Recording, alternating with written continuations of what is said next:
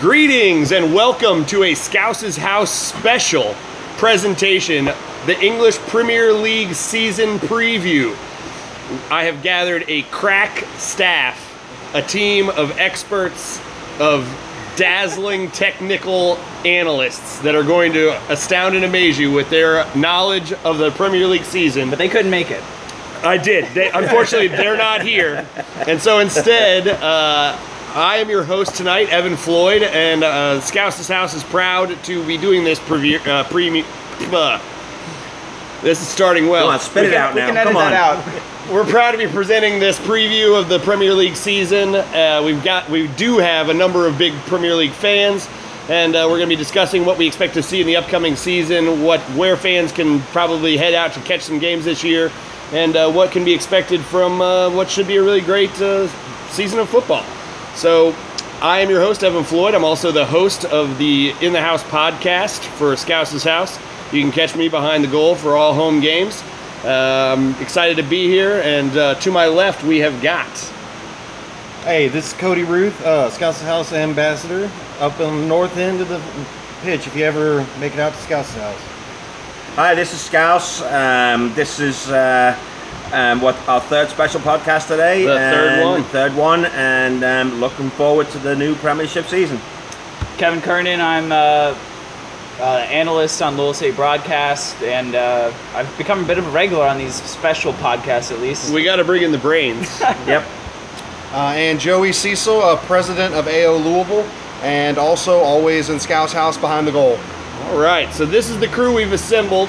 We have got fans of a number of different teams, but we're going to do our best to not let our biases hinder our analysis of what we expect to see this year. Bullets. I, I, I'm just really glad, as the lone Arsenal representative, that there are no Tottenham fans here. I feel really good about that, and so we're gonna we're gonna get started. The first thing I thought we would do is we would throw it over to Kevin and discuss sort of how things shook out at the end of last year and uh, what what last year might tell us about going forward into this season.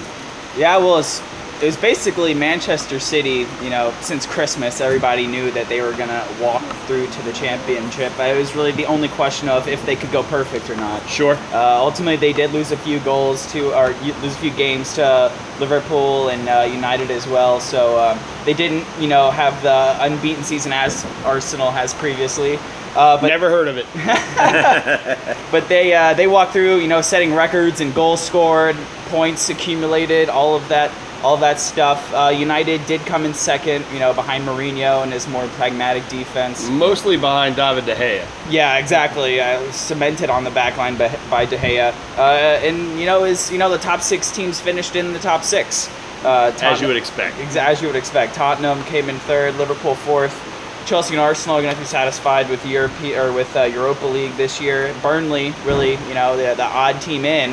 Uh, Did to, a uh, nice job to finish as high as they did, yeah. yeah, exactly. They sort of underachieved or overachieved under that uh, Sean Dyche led team. Uh, going down was Swansea City, Stoke, and West Brom. West Brom just miserable throughout most of the season. Yeah.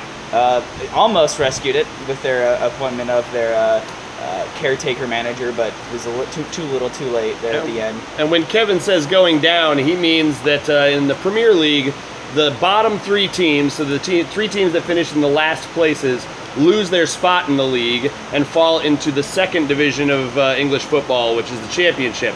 And the three highest teams from that division then move forward and take their slots in the Premiership. Uh, also, he mentioned the Europa League for uh, Arsenal and Chelsea. That's because the top four teams in the league will go on to play in the Champions League, and the next two will play in the Europa League, which is sort of a, uh, a uh, congratulations, you were almost Yeah, good kind of a league. Yeah. Uh, talk to us, Scouse, a little bit about. Kevin mentioned the top six.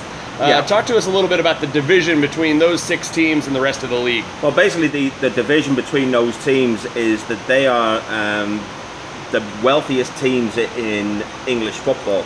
And traditionally, it's uh, Arsenal, Chelsea, Man United, Manchester City, um, Spurs, and Liverpool. In that order. In well, no, not really. In terms of talent. But if, if we're going to go on talent, Man United shouldn't be in there. But anyway. but um, that's the when we talk about the top six, that's what we're talking about. They are the six wealthiest teams and with the uh, the wealth of money that they have, they can go ahead and buy the better players, and then qualifying for um, the Champions League and the Europa League comes with financial gain for them. So um, that The will rich attract, get richer. Yeah, and that will attract um, some of the better players all over the world to want, want to play for those six teams. And so, what, uh, because of the UEFA fair play, fair financial play rules, the way this works out is that everybody in the Champions League, I'm sorry, in the Premier League will share a pot of money for the advertising rights, for the television dollars, all, everything that Barclays provides to the to the league gets shared out amongst all the teams.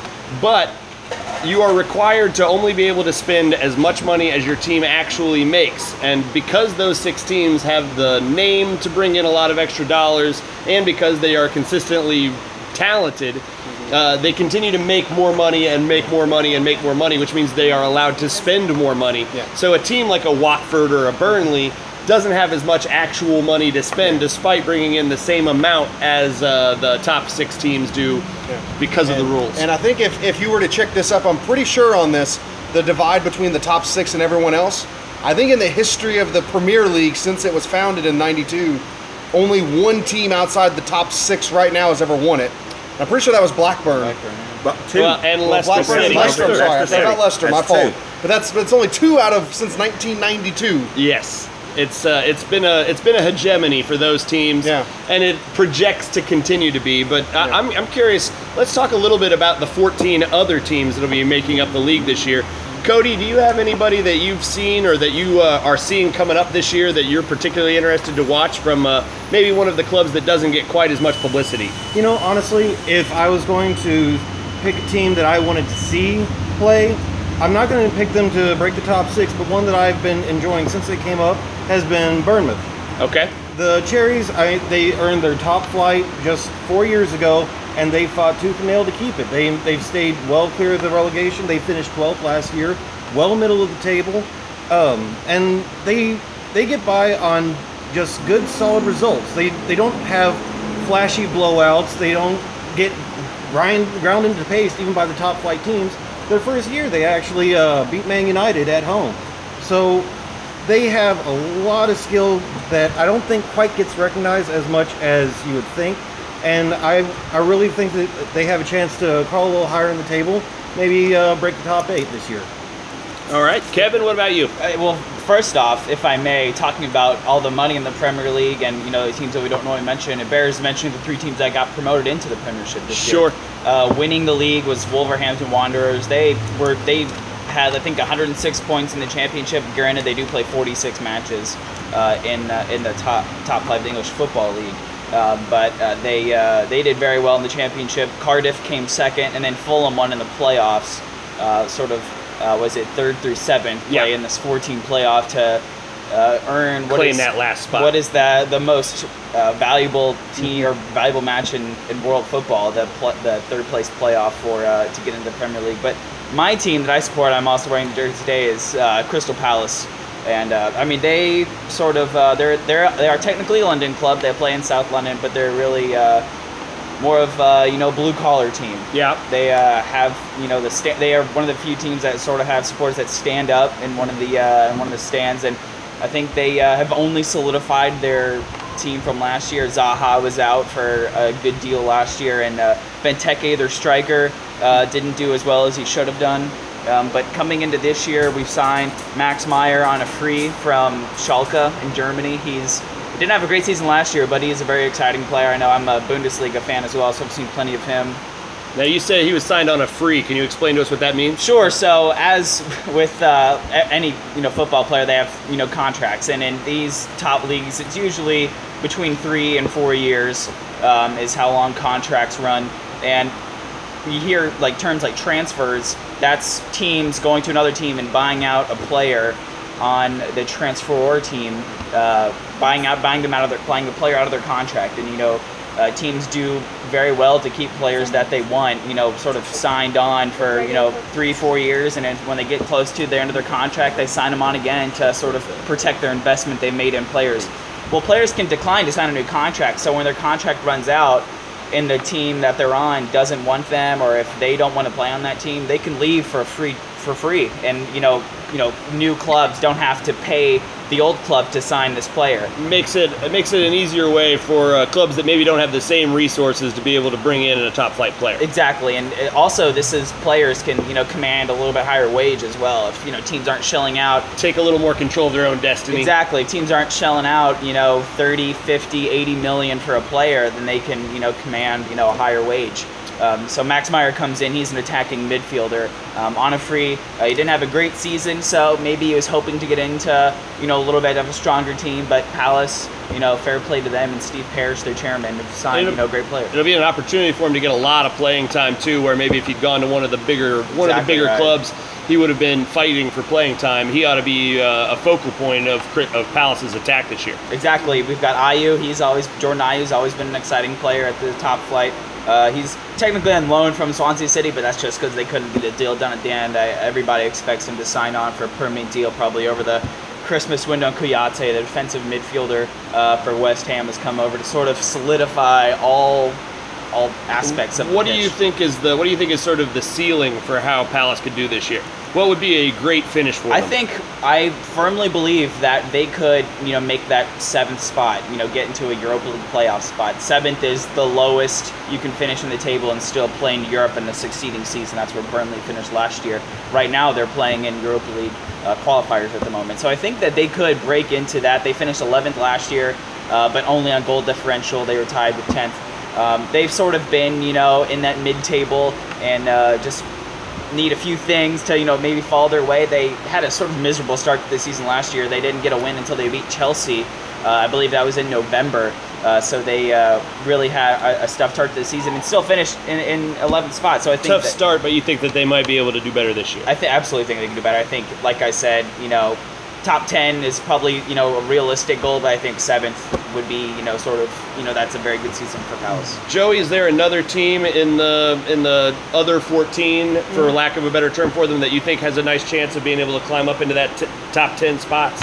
Uh, the one that I've got my eye on is Wolves. Okay. Even though they're just been promoted, uh, they are extremely talented in what they're bringing up. They are. They have six or seven Portuguese players who have been on the national team, including Joe Moutinho, uh, uh, Rui Patricio, and they've got a wonder kid in Ruben Neves. Um, so they're not coming just to survive, I think. Yeah. I think they're, they're going to try and make a run uh, at the top 10, and they come with a lot of managerial experience as well. Yeah. Santo has managed at Valencia, at Porto. Um, you know, he's not just some rookie who's kind of experiencing success for the first time.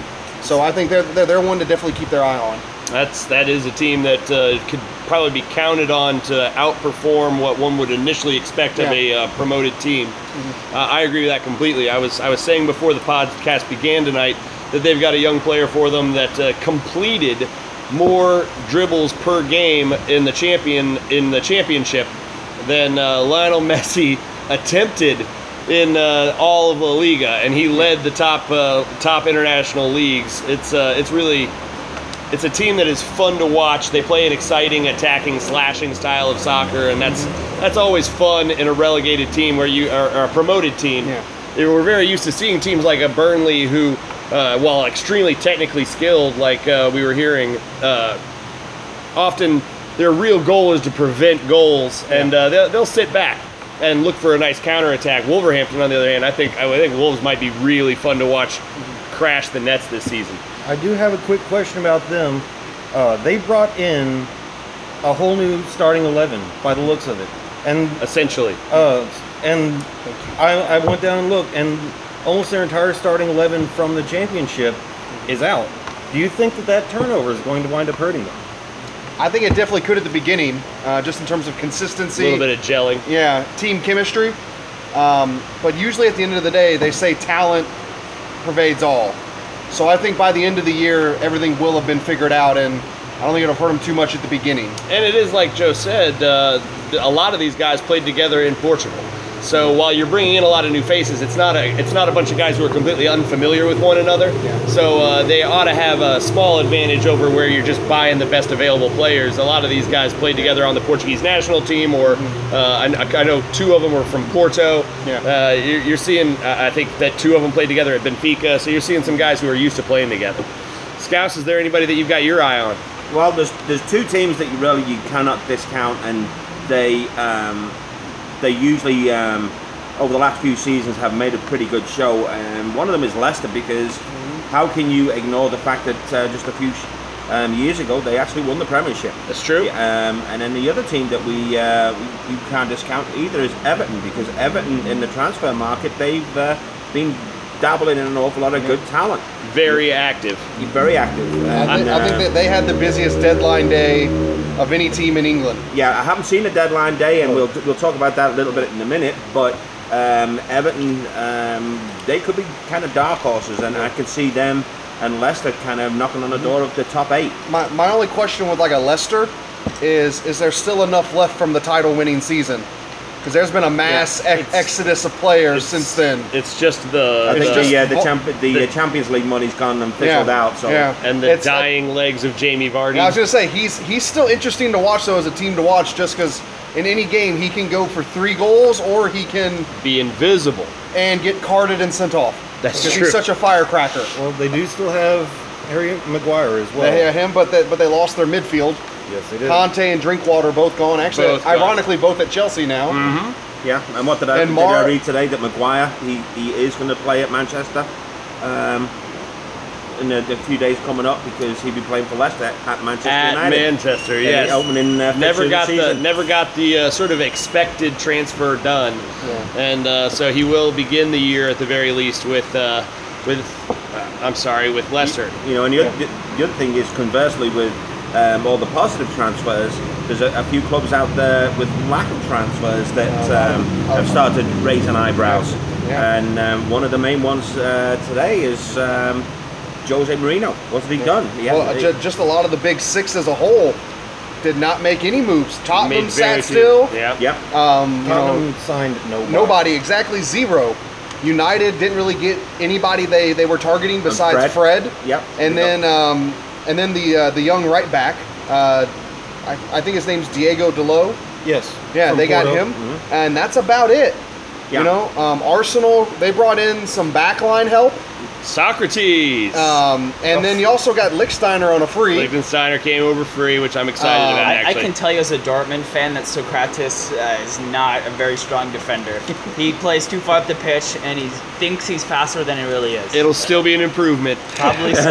And Lichtsteiner, what is he, 33 years 34. old? 34. He's excuse 34. Me, with a heart condition as well, so Yeah. he's, uh, it's, Heart condition is that he's got too much heart. right, Yeah. well, There we go. Before we get into discussing uh, the Big 6 teams and what we expect and how we figure that they'll probably finish the upcoming season, uh, let's talk a little bit more about transfers. I like this conversation. And uh, is there anybody that you're particularly excited to have seen come to a new team? We've talked a little bit about the lack of transfers, but is there any newcomer to the Premiership or any new face in a new place that really gets anybody's juices flowing? Well, my juices are already flowing because with the um, the transfer business that Liverpool have done um, over the close season, really they've not let that many people go. Yeah. But they have brought in um, quite a bit of brand new talent, um, and I can see I will be kind of how can I put it really perturbed if Liverpool don't compete in four competitions with the squad that they've got this year. I, I would agree with one that on Scouse's team there, Liverpool. Yeah. Uh, I'm excited to see what uh, Xherdan Shaqiri Yeah. can do at Liverpool. Yeah. Because he was at one point such a highly touted player who seemed to have lost his way at Stoke and you know kind of just didn't really perform that well for a team that wasn't really going forward as much. Uh-huh. And then you've already seen in preseason, granted, it's preseason, a little bit of the magic that he can do in terms of that goal he had against United. And I was there standing Yeah. behind that goal. So And you got a pretty it's- good you got a pretty good view of the and it's bicycle. also it's also Yes, I interesting to did. see what Klopp can do with players like him. And, uh, one other player that's coming in for them, Alisson Becker. Uh, if you look at him, his uh, saves per game and his uh, ratio of saves to goals, it's on par with De Gea. Uh, he's right there with him as one of the best goalkeepers in the world, and it. I mean, let's be fair. They, you guys would have had uh, probably would have had the Champions League if you had just a little better GK. Uh-huh. You know, yeah. I, I'll give you a transfer from outside the top six that I'm interested to see. and that's just because he's an old haunt of my favorite team, Okay. and that's Andre Schurrle. Oh, Fulham. sure. Yeah. Just, just to Yeah. see, because a team, always the promoted teams, you see how the sometimes they're they're getting people on budgets, Mm-hmm. and they're getting him on a loan from Dortmund to see what he can do back in the Premier League after having a not so successful spell with Chelsea. and he's uh, he's shockingly young too. Yes. I, I remember seeing he's 27. Yes. and you can you can remember him playing in the 2014 World Cup Right. and Yeah. being and being And uh, so- the, the assist on the World Cup winning Yeah. goal. And now he has a chance to come in and probably get quite a bit of playing You time would imagine. on a team where he could be the one of the focuses of the attack. Yeah. Whereas at Chelsea, he was just trying to find a way into the team. Sure. This time, he's got a bit more of a primary focus. Playing opposite of Ryan Sessegnon, a very ta- a very exciting left winger for Fulham as well. One of the, He's coming over from Nice, is that right? No, no, no. He's been on Fulham. He played the championship. He was uh, he's like 18 years old. He's like the next. Oh wow. I know every- everybody throws the term around. He's sort of supposed to be the next wonder kid for England Yeah. at least. Sure. There were rumors of of uh, Southgate calling him in even to the England squad for the World Cup. Ultimately, obviously didn't come to fruition. But uh, speaking of Dortmund, uh, former players uh, that uh, former Dortmund players that have this this transfer happened at the beginning of uh, the the window, but Andriy Yarmolenko was uh, he, he was a bit injured last year for Dortmund, uh, but he's come over to West Ham, and I think West Ham is one of those teams. You know, talking about the other 14 teams that could sort of make some noise. They've lost their way. Uh, West Ham has in the last you know sort of season and a half, uh, but I think that you know they brought in Jack Wilshere, Issa Diop, uh, Fabianski. I'm not from- ready to talk about Jack Wilshere leaving. I'm sorry. I'm not ready to talk about it. I've got a lot of emotions. Will you talk about it when he's inevitably on the injured reserve again? If as soon as he isn't playing for Yeah. them, I'll be ready to talk Okay. about it. But uh, whenever that man has played, he's been a blast to watch. So I'm not ready to watch him playing for any other teams. Sure. Uh, well, staying with uh, with West Ham, uh, Reece Oxford's coming back from uh, not so successful stint at Mönchengladbach in Germany. So uh, Fabianski from from uh, Swansea City, I think it's uh, another sort of team that you look to make some noise that had struggled previously. Scouse, did you see anybody moving that you loved? Um, All Um, Liverpool all the time. Yep, all Liverpool all the time. But um, it, it's the thing that, that upsets me is the lack of transfers in some of the other teams like Spurs, who made no transfers, and, Yeah. the same with Man with uh, Man United and um, Arsenal. You know how how are these guys going to compete? And it'd be interesting to see the first few games of the season and, and how the um, they will shake out. I'll, I'll get into I'll get into addressing your Arsenal concerns in a little while when we're Yeah. talking specifically about the top six. And I think that Cody's probably got some thoughts about uh, Manchester United. But what, since there are no Tottenham representatives here, and why would there be? uh, since there are no They're Tottenham. I, I will I will uh, I will hold up a false flag for them for about two minutes and say. I think that they're counting completely on the idea of internal growth. I mean, I know that people talk consistently and rightfully about how cheap Tottenham is and uh, what they're trying to accomplish in terms of not spending money and getting enormous results. Well, they're doing that, but they've been getting the great results. I mean, a second place, a third place finish, a second place finish, and then another third place finish. This is a team that has been consistently at the top of the table for years and haven't been spending the big dollars. If uh, I was a businessman and I could arrange that, I would appro- I would appreciate it. That, that that'd be something I would say is they arguably are the most stable team of the top six Well, under but- Pochettino. In, in the defence, in though, recent years. is that um, traditionally um, Spurs have had a crackerjack youth setup, Yes. where they they bring a lot of their um, new talent up through the ranks, and they end up playing for Spurs. In fact, we've got one of one of those guys um, playing for Louisville City. Cam Lancaster You came bet. up through it. Yeah. You know, um, So they can definitely teach a guy how to strike a ball. Yes. But uh, I, I agree with that concept, and I'll say that I do think that this is probably the last year they can get away with this. this is the last year of their core players coming into their prime, as opposed to heading out of their prime. Well, not just that. Um, at some point, Harry Kane needs help. and at some point, Harry Kane's going to go to Real. or get hurt or something because he accounted for the most goals uh, by percentage of team than anyone in the Premiership. Okay. You know, and that's coming from a team that finished in the top four, and they relied primarily on just one player. Granted, it's a striker-driven league anyway. Sure. But for a top four team to rely so heavily on just one guy, That's very troublesome if he has an off season. He gets hurt. They have to cash in on him. Yeah. You don't And- have much else behind him. it'll be interesting, and I suppose this is a fair time for me to say let's go ahead and uh, let's go ahead and transfer into talking about our top Yeah. six teams, and we'll begin our Tottenham. We'll begin with discussing Tottenham here, because uh, I do think that uh, watching that club play, you do get a sense that they these guys have grown up together and grown together. They play well as a collective. I love watching. I love watching Christian Eriksen play. I think he's probably one of the the most exciting players in European football, and might actually be more exciting if he wasn't playing a step and a half behind Harry Kane all the time. But uh, I, I love watching him play. I think that you're going to see that core of Dembele, Dele Alli, Eriksen, Harry Kane, and Son all sort of. This is the last year for them to just be improving as a group. And if they don't improve enough to take a league title this year, And I- I- they're going to have to start making if you're some looking at their squads too, you know, even with the players that they've let go this year, they- they've only let two players go. Yeah. So these guys, um, they should be. Um, their squad doesn't need gelling. They all know That's each other. They're the most stable team. It's fair. You know, so Damn um, it. they, they'll be. They will be. You know, one of the, the teams think, to watch. I think my, my biggest fear with them is how do they transition to the new stadium?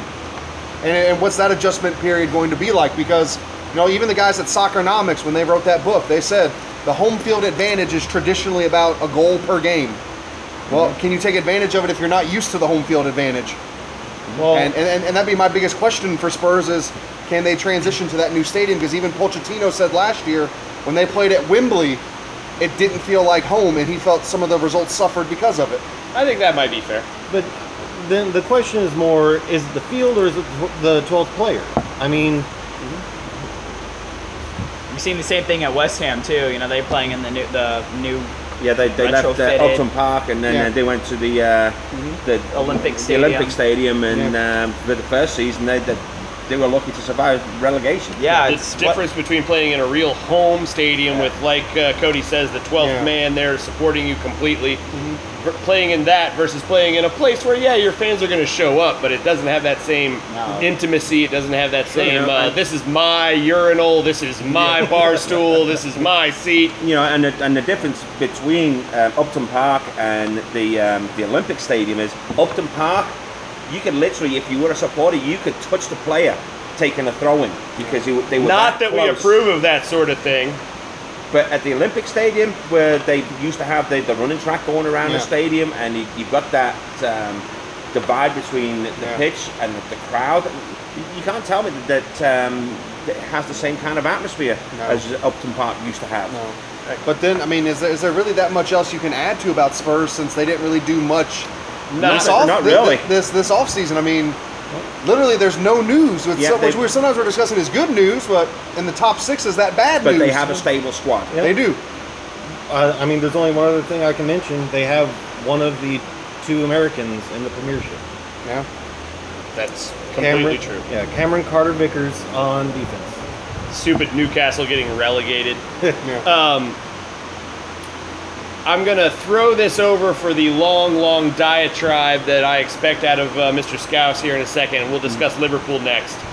But uh, I do want to say we'll uh, hold on to our top six order predictions until uh, till, until the end here. So uh, before before I hand this over to Scouse to, to wax poetic about what he expects from his club this year, and uh, to have grenades thrown from uh, from our other panelists. I'll say that uh, as a non-Liverpool supporter, because of being in Scouse's house, I watched more Liverpool last year than I've ever watched in my entire life, and uh, do not let any of my family hear me say this, but they were the most fun team I've watched play in a long time. That squad is fun to watch. Uh, you can you can say whatever you like about Jurgen Klopp and Gegen pressing and rockstar football and whatever you want to call it. But uh, man, they go after the ball and they want to score, and they would rather beat you five to three than win one to nothing. They would rather lose five to three than beat you one to nothing. it's fun. It's fun soccer to watch play, and I think that uh, with It's- uh, it's Van. Dijk coming Yeah. along halfway through the year, and uh, Lovren sort of coming into his own once uh, Van Dijk was standing next to him, and especially with Trent Alexander-Arnold sort of securing that back that back line. Uh, I expect big, big things out of Liverpool this year. Scouse, over to you. Yep, I do expect big things out of Liverpool this year um, with the additions of uh, Fabinho, uh, Shaqiri, and Naby Keita coming into the squad for this year. Um, Liverpool, for the first time, have um, got depth in the squad, um, and I expect Liverpool seriously to be competing on four fronts. The four competitions that Liverpool are going to be in this year, I expect them to do well in every single one of the, those competitions just because of the depth of the squad that they've got. Um, and the other thing um, that uh, people overlook at Liverpool is the fact that Liverpool they um, like to promote from within. They bring up the new talent from their own academy. You know, because if you look at Trent Alexander-Arnold, um, he has made great strides. Um, the um, uh, what you call it, the, you know, the, the scouting system at, at Anfield, they, they went out and um, when Hull went down um, last season, they um, Robertson uh, and the the left back position, they identified him, went and got him, and I swear to God, he was Liverpool's best signing for money um, last season because he's just outstanding. I love that you made it that far into your commentary without talking about the fact that their front three is the most exciting front three that uh, English football throws at you. I mean, I love Kevin De Bruyne as much as the next person does, but uh, I'm sorry, Salah, Firmino, and Mane is as exciting as it gets. Kevin, I know that they had huge expected goals last year, but also that some of them outperformed their expected goals last year. Do you expect any regression from those three players? I mean, obviously Salah, you know, had the golden boot and he, you know, set the Premier League alight. And now that, you know, sort of a season on, it's going to be hard for, it would be hard for anybody to repeat that sort of performance. What do you have, 38 goals? Yep. Um, it- Which was a record for a 38 uh, game season. Uh, I think people sort of know what he's all about and what this team's all about. So I don't know if, if Salah has the sort of uh, performance as he does. He might still win the Golden Boot. I'm not sure if he averages a goal a game. Uh, Mane, I think uh, we're going to have to lean on Mane and Firmino as well as the new signings a bit more. Uh, but I think that they that these players and this team's good enough that they can find it somewhere else. Yeah, Uh, and um, I'm kind of um, reluctant to say it, but I, I'm expecting Liverpool to win the championship this year. I really am. I I Um, would say like what, what I like most about Liverpool is that they were basically the one team in the top six that didn't rest on their laurels. They went out and spent. I think what was, the number was about 170 million dollars. Well, not million dollars, but Pounds. 170 million pounds. Pounds. They went out and spent that much uh, in the off season to try and improve a squad that finished sam- that finished second in the Champions League. That Yeah. you know made the top four again. They were the one that really was the most active team as well. uh-huh. And they did the business early. Yeah. you know, which was nice because most of the players that um, we saw play Manchester United in um, Michigan, you know, these were the, the brand new players. You know, we, got- we got to see them right up close and personal, so they've had time to gel together and start playing together, and I'm expecting big things out of this. Now, Cody, uh, we, we're talking about this, but this is a team that finished in, a, frankly, a pretty distant fourth place last year. This is a team that's got to make up a lot of ground.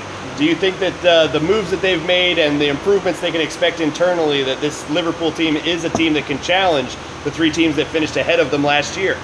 I'm going to go ahead and say that realistically, I don't think that Manchester City is going to be able to keep up the tempo that they are. And I think that the Spurs are going to be nipping on the heels of anybody that's in that top spot. If I was going to name one other team that's going to make the top three a boxing match, it'd have to be Liverpool. I mean, they they're going to come out just guns blazing.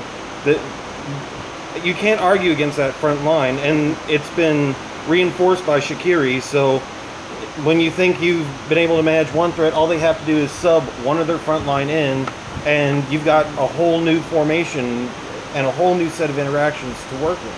I don't know if they're going to keep these guys from scoring. It's, uh, Well, it's I, I think their question is, can they keep it out of the net? and they keep it out of their See, own the- net. the- the- that's been Liverpool's biggest Achilles Yeah. heel for quite some time now. It's okay, it's all very well being able to score them up front, Yeah. but the the yeah, the leaky tea bag you have in the back four and a crappy goalkeeper, And If you can't keep it out, you know, you better be able to st- start scoring quite a few goals. so they they signed Alisson. I mean, they signed a world class goalkeeper to And go he- ahead and plug that back hole. And he's a legitimate sweeper keeper, which I think will be nice for them with their pressing style to have somebody who feels comfortable with the ball at his feet, feels comfortable coming away from the net a little bit. I think Alisson's a big signing for them. I think having a full year of Van Dijk is going to make a huge difference. Having a full year of Alexander Arnold is going to make a big difference on the back line. And uh, it's an exciting team. And while we won't let ourselves get completely bogged down in Liverpool just because this is Scouse's house, uh, I will say that they are they're they're an exciting team to watch, and I think I really do think that they. I'll, I'll withhold my Manchester United opinions for a minute, but I'll say that I do think that Liverpool probably has the best chance of unseating uh, Manchester City this year as the Premier League champion. I was gonna say, I mean, Manchester City won the league by like 20 points. Yeah. Ni- I, think, Uh, I think the final tally was 20 19. It was 19. Yeah. and, and 26 100 points ahead of season. Liverpool. Yeah. Yeah, I mean, like Yeah. Liverpool, like you said, have finished a pretty distant fourth. I think maybe you could chalk that up to, you know, they could see that they weren't going to win as soon as they could secure a top four. They focused everything on the Champions, Champions League, League, rightly yeah. so. I think Sure. at that point. Um, but I, I gotta tell you, I don't know if I can see, especially with the signings that they've made, anybody unseating City again. Mm-hmm. I'm gonna save City for last. Okay, fair mm-hmm. enough. We'll, we'll, we'll let the champions have their moment. Mm-hmm. Uh, let's now move over to their cross city rivals, though, and talk about Cody's favorite team. We're going to discuss Manchester United a little bit here. The most, you know, the most easily recognizable club in the world. Uh, Barca could probably have an argument about that, but not much of one. Manchester United is uh, sort of the face of international football, and uh, they've They're the face of, of the Premier League for people who don't watch the Premier League. That's completely fair, and uh, they are they're they're a very good team. I mean, they came in second last year. They have every expectation of in terms of what their squad is, what they lost, and what they're bringing back. I don't see any reason why they shouldn't be at least as good as they were last year. But the question to me is, Cody, how good were they actually last year? Because Well- this is a team that seemed to outperform their actual metrics pretty handily. I mean, you can look down the people that are on the team. You've got Lingard, Lindelof, Bailly. I mean, uh, they're stalwarts. They're solid people. And then you have a few standouts. You've got Lukaku, Sanchez, Pogba, Rashford, Martial, De Gea. It does sound pretty intimidating when you say their names Sure. out loud. Uh, I think a lot of the questions that people will have about this team going forward is shockingly more than any other team. Any team that is coached by Jose Mourinho will always have Jose Mourinho listed before the players. Uh, do we expect Mourinho to play as conservative as he did last year, especially with uh, Mr. Pogba? I wouldn't even say playing style. You've got you've got the specter lurking of the Mourinho third year curse, That too? which I will- is I will get to that. yeah. But, the- but the- for those who don't know, the Mourinho third year curse at Chelsea twice now and Real Madrid, he gets to his third year and things, Things blow up. Fall off the Yeah, table. yeah. Either the team does not perform as well, or he finds a way to, to either resign or get himself fired. And his offseason this year has suggested that it would be that he's on a that path duck. again. Yes. He, So, he doesn't seem to love his squad. He doesn't Yeah. seem to love the fact that his team only spent the fourth most of any team in international football on signings this offseason. So Uh, he uh, Jose Mourinho is an interesting character. As a fan, Cody, do you like the style of football he's brought to Manchester, or would you like to see something different? Well, I'll say I don't care much for the style. I do appreciate the results. Mm-hmm. But there's one question that we've just completely skipped over. Do I care for Mourinho as a coach? No. Yeah. He was probably the worst signing that Manchester United has made on the field or technical staff, bar none, since Moyes. Okay. I mean, granted, they were able to put a band aid on the fact that they made two average to mediocre signings for ma- managers back to back, and they got two good years out of him. And you can see by everything that he's saying, he's already checked out. Yes. This season's done. I, I mean, I'm going to go ahead and give you my my prediction: they're not going to be top six this year. Wow. I- I- That's I the don't- I first don't- bombshell right there. No, This is- I, I mean I don't see them making seven. I don't see Wow. them getting Europa League. that much talent. Wow. that's the only. well, that's the you only say reason. that. Well, but with, I should that- say with that it- much talent, with names. Yeah. names. I should say. Now let, let's go ahead and look at that. Uh, I mean, one of the things that really crippled them for the last couple of years has been injuries. And Michael Carrick retired. Blind went to Ajax. I mean, these are a couple of Yeah. people that Midfield's they gone. Key depth. and Yeah. and now they're going to be looking towards what the youth. Mm-hmm. I mean, they've they've loaned out about half the good youth.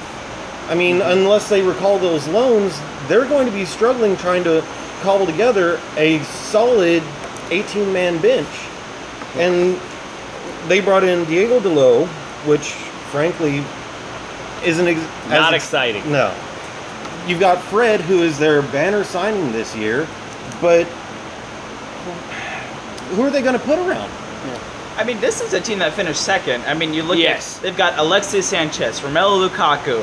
I mean, Paul Pogba. Yeah. My goodness, you know, world class That's- players. And I would Yes. really love to hit on that because But- we've seen what Pogba can do in the World Cup, and we've seen how badly he is squandered at Manchester United. And yeah, this I think um, Thank. Pog, uh, yep, uh, Mourinho, uh, you know, is on is the pressure's on him to look at you know guys like Pogba and other people who've you know played in other sort of setups, and uh, we know how good they can be.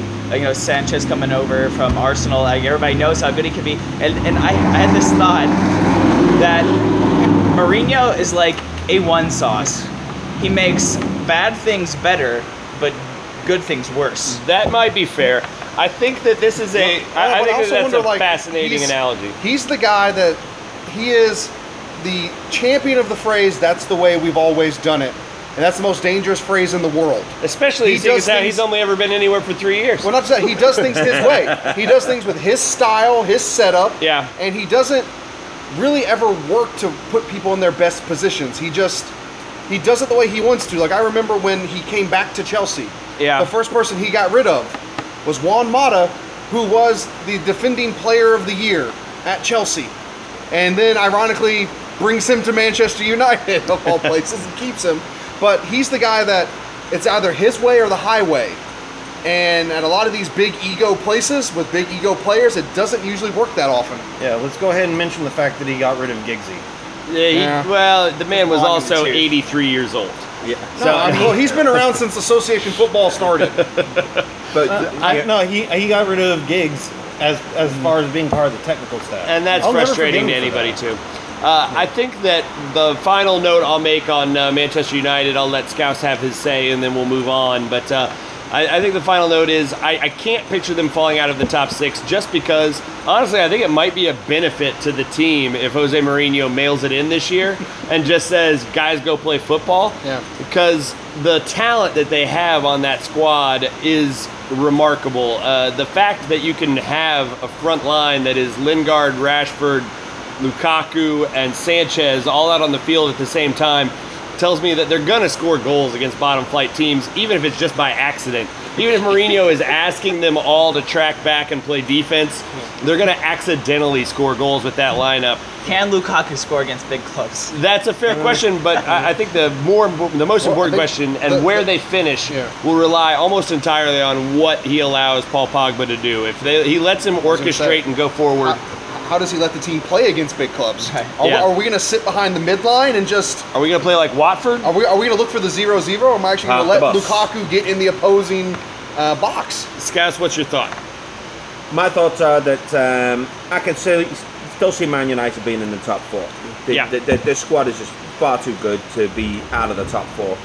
So I think we agree that uh, Cody is just a little too close to see the forest for the trees. I, I know you guys uh, are interested in betting things, right? Absolutely. Uh, I know uh, Mourinho is second in line uh, on the betting betting favorites as managers to get sacked first. Probably Yeah. behind Leicester. Uh, behind Javi Gracia at Watford. Okay. Because we know how trigger happy they are. That's true. All right, They so toasted two last year, was that? So that's Manchester United. We've also talked about Liverpool and Tottenham. Let's move on now to Chelsea. Uh, Joey is a Chelsea fan. We've had a, Unfortunately. Sorry, Joey. We've had a we've had a coaching change. We've had a No, that's nothing out of the ordinary. we've had a that's philo- normal. we've had a philosophy change. Again, uh, you're not you're not Uh, shocking me here. But again, this is a team that is willing to spend money. This is Yeah. a team that finished in uh, fifth place last season Yes. and should, again, talent-wise, be amongst the best in Europe. Where do you expect them to finish? Where do you expect them to fit into the story of the top six this year? I think they'll be fighting for a barely top four spot. Okay. And I say that for two reasons. One, a new manager almost literally just before the season starts. Yeah. Like he didn't even have much of a preseason to work with. No. Um, and two, they did not really make much significant change to a roster that underperformed last year, whether that was due to the individual players or due to the manager and any discord he had with the players. Okay. Um, they only had, as far as I can tell, three signings come in. Um, well, four. But you've got the new manager, Sorry, from Napoli. Uh, he brought with him Jorginho to play in the midfield. Uh, and then the big news recently of Thibaut Courtois going to Real Madrid. Uh-huh. And then bringing in a $91 million goalkeeper Bernd? from Athletic Bilbao. Keeper Um, is so worth. Is that Bernd Leno? No, that's that- that's Arsenal there. But I mean, it's scary to think that just before the season starts, you're gonna switch out goalkeepers and spend 91 million. Not on just one. switch out Well, okay. goalkeepers, but switch out one of the Thibaut best, Courtois. one of the best Yes. keepers It's in the world. smashing, by the way, Alisson Becker's fee of 63 million. Yeah, they which we thought was 90 nothing. million. Yeah, that's chump change now. uh, but I, I think the biggest thing was Hazard did not leave, and that was the biggest fear today on deadline day was whether Real Madrid would swoop in for him as well. Eden, And think- Eden Hazard can uh, cover a lot of warts on a team. Yes, uh, he's got a lot of individual brilliance to just pick a goal out from nowhere. But I think their biggest issue is going to be system change.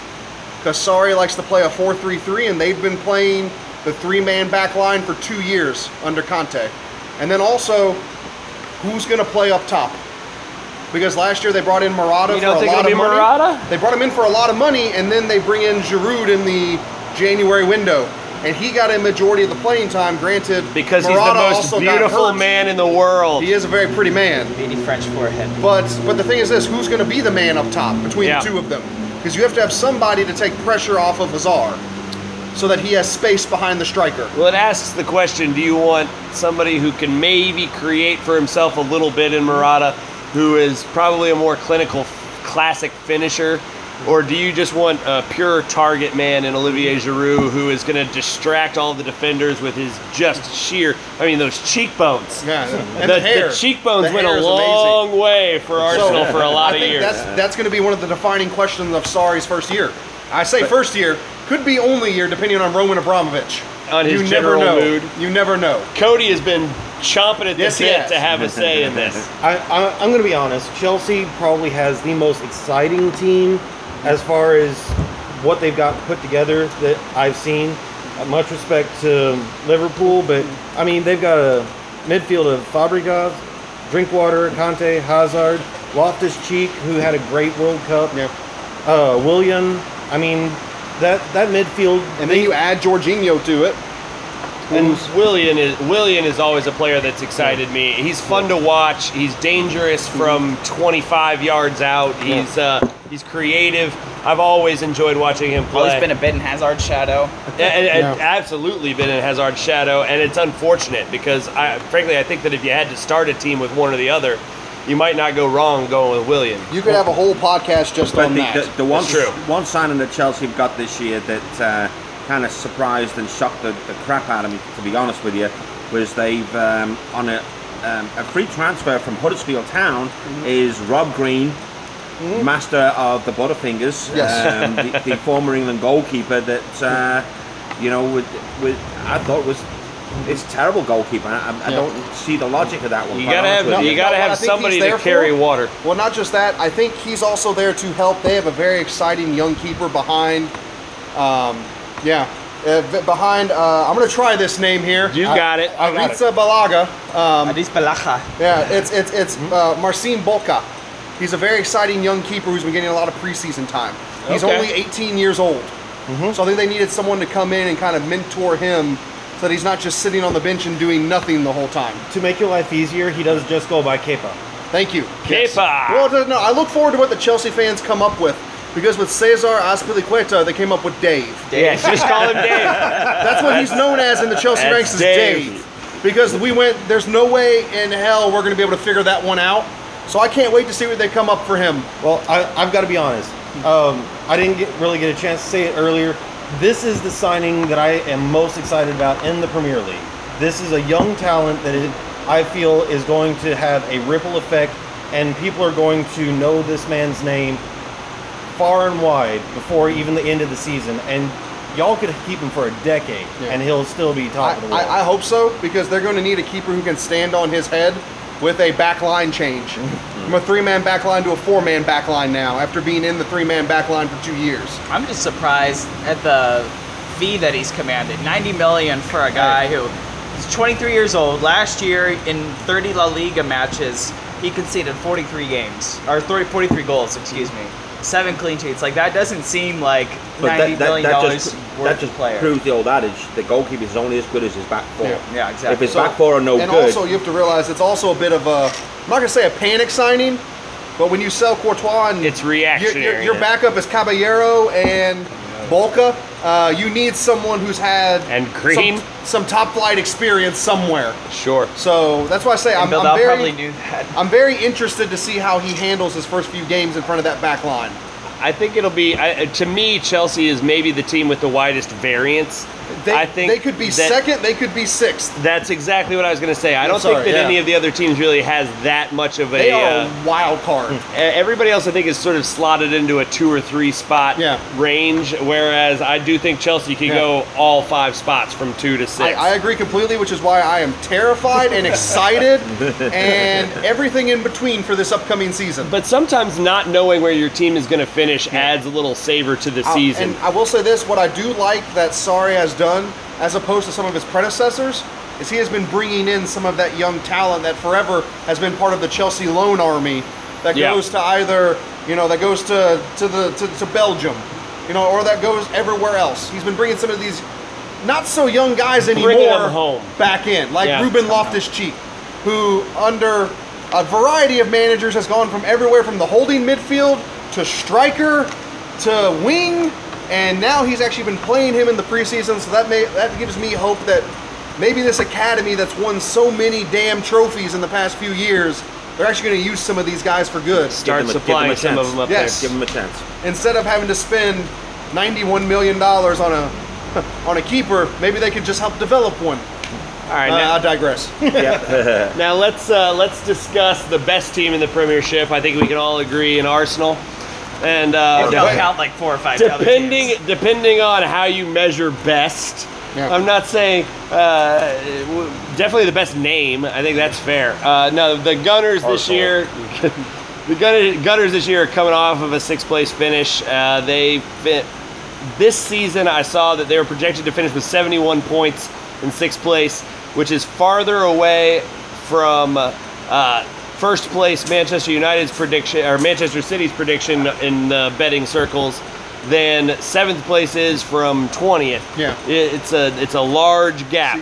This is where I would challenge what you just said about Chelsea. Okay. I think Arsenal has got the biggest variance in where they can I love finish. you saying that. I love you Because- for saying that. But what I mean is, you have so many more questions. There's a lot of questions. They could There's a finish lot like of- sixth or tenth. Yes. Whoa, whoa, Well, I don't know about whoa, tenth, 'cause whoa. Because let's face it, for the first for, for the first time In- in, how how long has um, Wenger has gone. not been there? Coming in, coming in for a season without Arsene Wenger lends a lot of questions. Yes. I think that Unai Emery has. Uh, I've, I've frankly, I've liked what I've seen from him in the preseason. I've liked what I saw from him in training. Coming I'm ex- from PSG, right? yes, I'm excited to see what he's going to provide for provide for the club. I think that one thing that we've got and we didn't talk about during the transfer window discussion that we haven't had in the entire time that uh, Arsene Wenger was coach, frankly, since like 2003, 2005, maybe, is uh, a true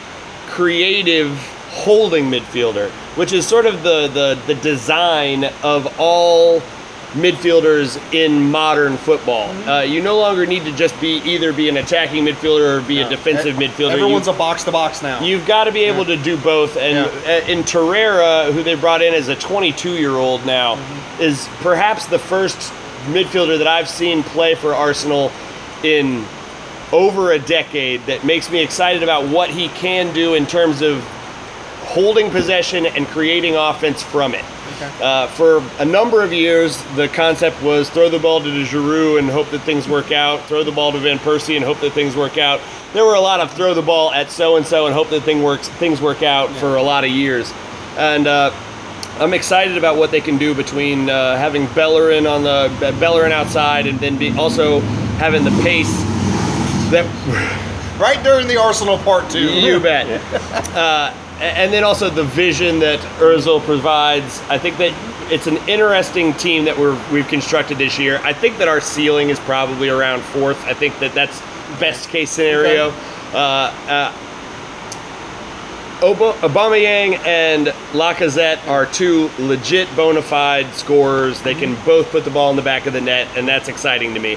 Özil, when he is engaged, and all indications are that under the first year for somebody new, he will be. He loves getting to wear number 10 because Jack kept that from him for years. Uh, I think that it's going to be an exciting season to watch Arsenal play soccer for the first time in a couple of years. Sure. Uh, I'm pleased. I, I know that we mocked a little bit the, soc- the Sokratis Gratis, yeah. uh, signing, and uh, that's fine. But I think that just having sol- a solidified back line will go a long way, which is not something that Arsenal has had. It's it's going to be nice to see them count on this is our this is our lineup every day, and uh, we haven't had that.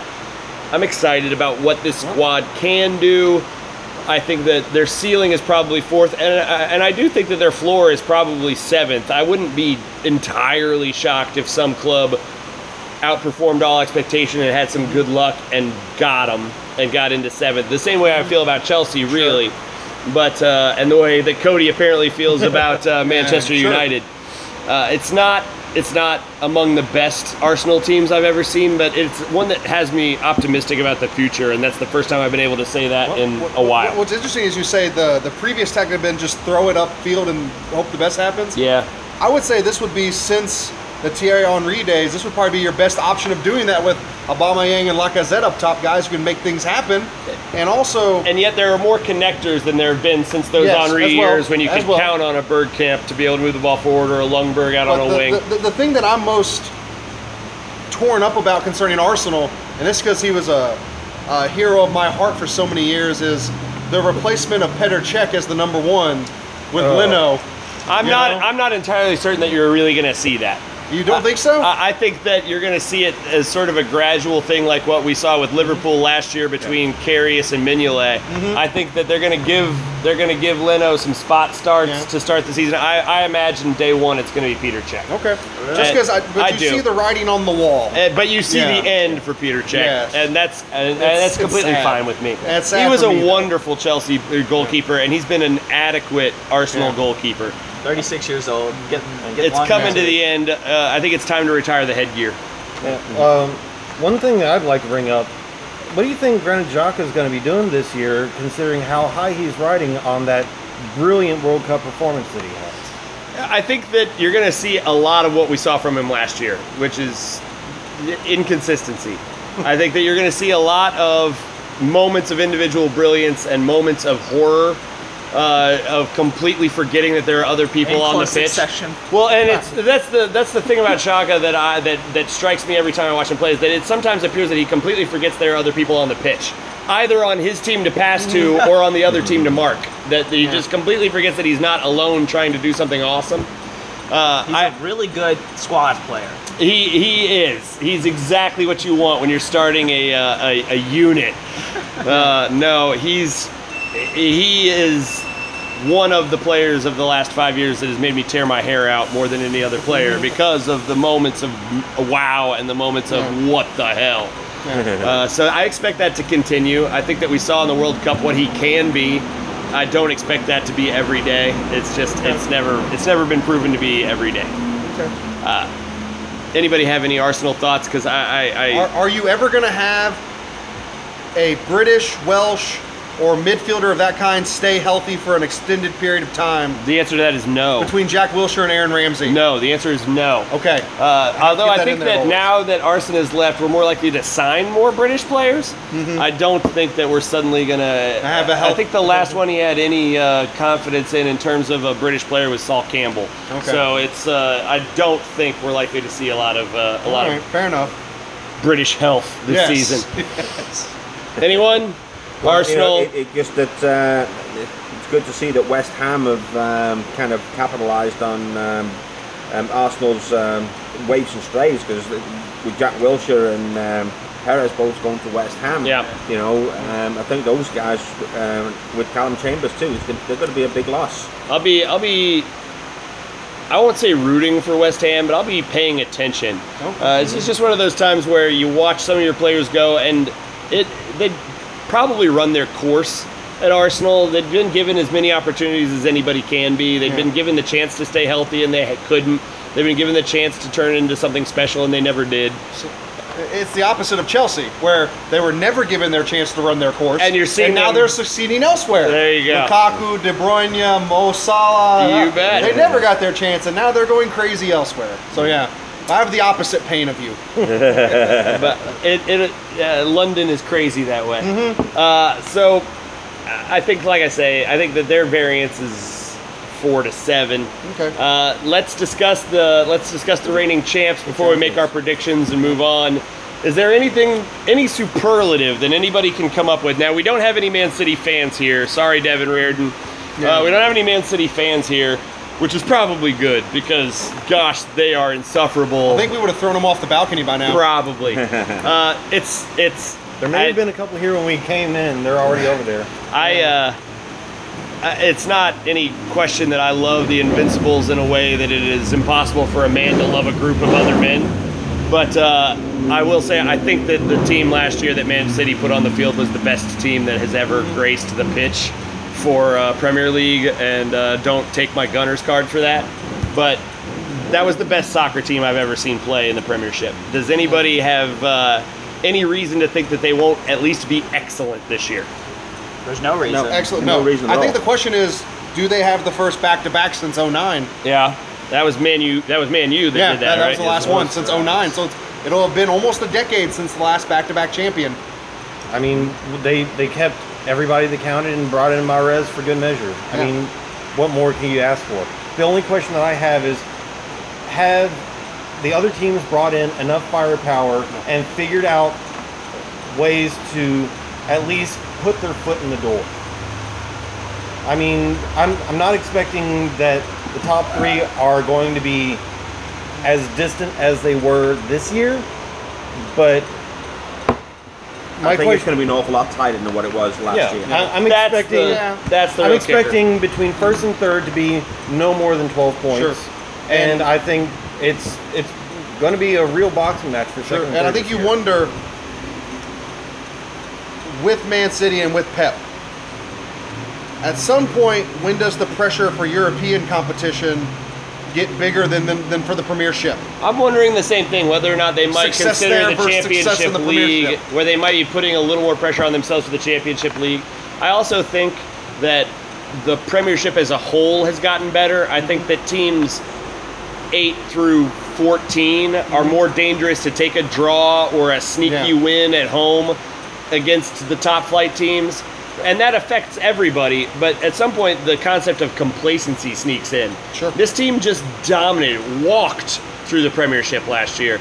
And it's hard to get yourself up for that again this year, where it's like, okay, so I've got to go and play friggin' Brighton Hun- Hove Albion. I got to go play Brighton on a Wednesday night. I don't. I don't Yeah. care. Can you do it on a rainy Tuesday night? in- yeah. Exact Yes. in Brighton or Stoke? Stoke or Cardiff. But, but I would question then if you're worried about complacency, this team is so deep. It's so that good. if Pep even feels that one guy's complacent, he's got three standing back there. so you need not just the team to be complacent, but also Pep. yes. Uh, you need the whole organization to decide to take some time off. Uh, as as great as Aguero and uh, Jesus or Jesus, I'm sorry, and uh, De Bruyne and and com- Sterling. company. I was about to say and company, and Company. I mean actually company. Yeah. Stones, Aguero, De Bruyne, Sane, Silva, I, that, that's the Fernandinho. name I was holding off on because I really think that Leroy Sané might be the best of the bunch this year. I think that he could do special things. It looked to me like last year he was chomping at the bit to be a bigger part of what they were doing. Yeah. And uh, with De Bruyne pulling the strings in just the most masterful way possible, and, uh, And always you, and being you, able to and then count. you have Silva behind him. oh yeah, because you know you need that. Yeah, Anything else I got for you guys? It's it's eh, just a wealth of riches. their their defense isn't exactly lacking either. This is a team that needed center backs and went out and got center backs last year and then reaped the benefits. Yeah. It's this team is it's stacked and there's no other way to look at them. Yeah. Uh, I They are, they're very intimidating, and right now they do have that intimidation factor. Um, and you know, the team that won the championship last year, uh, most of them, nearly all of them, are coming back uh, with the um, addition of uh, Mahrez. Yeah. You know, and unfortunately, I think he's probably going to miss the first few games of the season. he's going to miss a lot of games Yeah. due to just not having a spot. You know, Yeah, so I, I would say my my only fear, and it's not much of one, is that, and it's not the same team in any way whatsoever, but this feels very close to what happened last year with Chelsea. Yeah. Defending champion was very quiet in the transfer window, re- relied on the squad they already had, and then granted, completely different situation Sure. but because they didn't bulk up and reap the benefit of that, suffered. Now, again, I say it's not the exact same scenario in any way whatsoever. That is the only slight fear I would have of anything. The only possible chink in the armor here is self-inflicted. Yeah. Is them not being able to get up for games. Is them not. Is injuries It's occurring. It's a massive injury bug. Right. Yeah. Uh, otherwise, I think that the worst they can possibly expect would be to come in a close second, and that would be if bad luck occurred. Mm-hmm. Uh, I have a hard time envisioning them not. I don't expect them to score the same number of points they did last year. Like Mm-hmm. I say, I think there are teams that can take a point off of them, or uh, two that couldn't last year. Yeah. And also, there will be some level of complacency, but uh, envisioning this team that is this good not winning it again is is difficult. You have to conjure a scenario. Yeah. You can't just say, "Oh yeah, I agree. you know." A lot of They could unfor- beat 'em. a lot of unforeseen circumstances are going to have to pop up. The, bu- right. the bus is going to have to get lost on the way to the stadium more than a few times. All right. Let's let's let's go around the table here to conclude, and we'll uh, we'll figure out what everybody thinks. Uh, does anybody not have Man City at number one? Hello, two Wait, of you. I would say that, that's not only me. Two. We've got Kit Kernen over here who's going to take Crystal Palace. Right, exactly. the signings Wait, just wait, I'm be- talking about on his FIFA game. All right, Kevin, who do you have? Listen, Number one. I'm not pandering, but I just think that heavy metal football, There it is. Liverpool wins wins the Premier. All right, so he's got Liverpool. I can't imagine who Scouse has got. yeah, I got Liverpool too. All right, so both of you Kinda have a little bit Liverpool, biased. and that makes sense. I mean, if you were gonna take somebody else, that's the logical Yeah. place to go. Uh, Yeah. do either of the three of us not have Liverpool in two? Two. Oh, okay. Cody, who do you have in the two slot? Spurs. He's got Tottenham after Manchester City. So Man City, Tottenham, and now uh, do you guys both have Manchester City in the second slot? Yes. Okay, so it would be uh, Man City, and then Liverpool for Joe and I. Yes. Liverpool, Man City for Kevin and Scouse, and then uh, Man City, Tottenham for Cody. All right, give me your three, four, five, six, Scouse. Third, um, I'm gonna say Man United. All right. I, I can't uh, bet against them. Um, fourth place, I'll put Spurs. Um, and then uh, fifth, I will go with uh, Arsenal. So that puts Yeah. Chelsea in the sixth slot. Yep. All right, and then uh, Kevin, what do you have for three, four, five, six? I wanted to pick, you know, a not top, you know, 16 to to break in, but I couldn't steer Journalistic away integrity. from. Right, yeah, I couldn't steer away from Spurs, United, Arsenal, Chelsea in that order. Spurs, United, Arsenal, Chelsea. All right. I'm going Spurs, Chelsea, United, Arsenal. Spurs, United. No, no. Spurs, Chelsea, United, Arsenal. All right, I think that seems like a reasonable pick. Uh, Cody, what do you got? Liverpool, Chelsea, Arsenal, and Everton. Everton ahead of Man United. he went all the way with his seventh prediction. He did. He told us he was gonna. No, Yeah, he told I- us he was gonna I- leave that's Man fair. U out. I That's completely believe that Jose is going off the rails and he's going to alienate his team and he's going to drop a lot of points that he's not going to need to drop and he's going to squeak into the seventh spot, if that. Okay. I have got Tottenham as the dropper in my league. I think that uh, depth is going to come back to haunt them this year. Uh, I think they've played too many years in a row without too serious of a problem there. Uh, I think that you're going to see uh, Man United in third. You're going to see Arsenal in fourth, Tottenham in fifth, Chelsea in sixth. Uh, I think that it's going to be a fun season to watch uh, because legitimately, as we've just heard from five different fans of five different teams, you can't completely write anything off about this season. You can't write everybody into the top six, as Cody has proved. you can't write Manchester City in as the champion, as Kevin and Scouse have proved. And it's going to be a lot of really exciting football, even at the lower levels. We talked about Wolverhampton. We talked about uh, we we talked about Burnley. We talked about Crystal Palace. We've had a lot of clubs that might not be household names to non Premiership fans that are going to be soccer worth watching this year. So just because you see a game that is not, you know, Chelsea versus United doesn't mean it's not worth watching. And uh, so we know that Molly Malone's, which is where we are tonight in the uh, in St. Matthews, And we will be here on um, Sunday morning at 8:30 a.m. sharp to watch uh, Liverpool's first match of the season. And so uh, we know that Molly Malone's here in St. Matthews. Molly Malone's in the Highlands.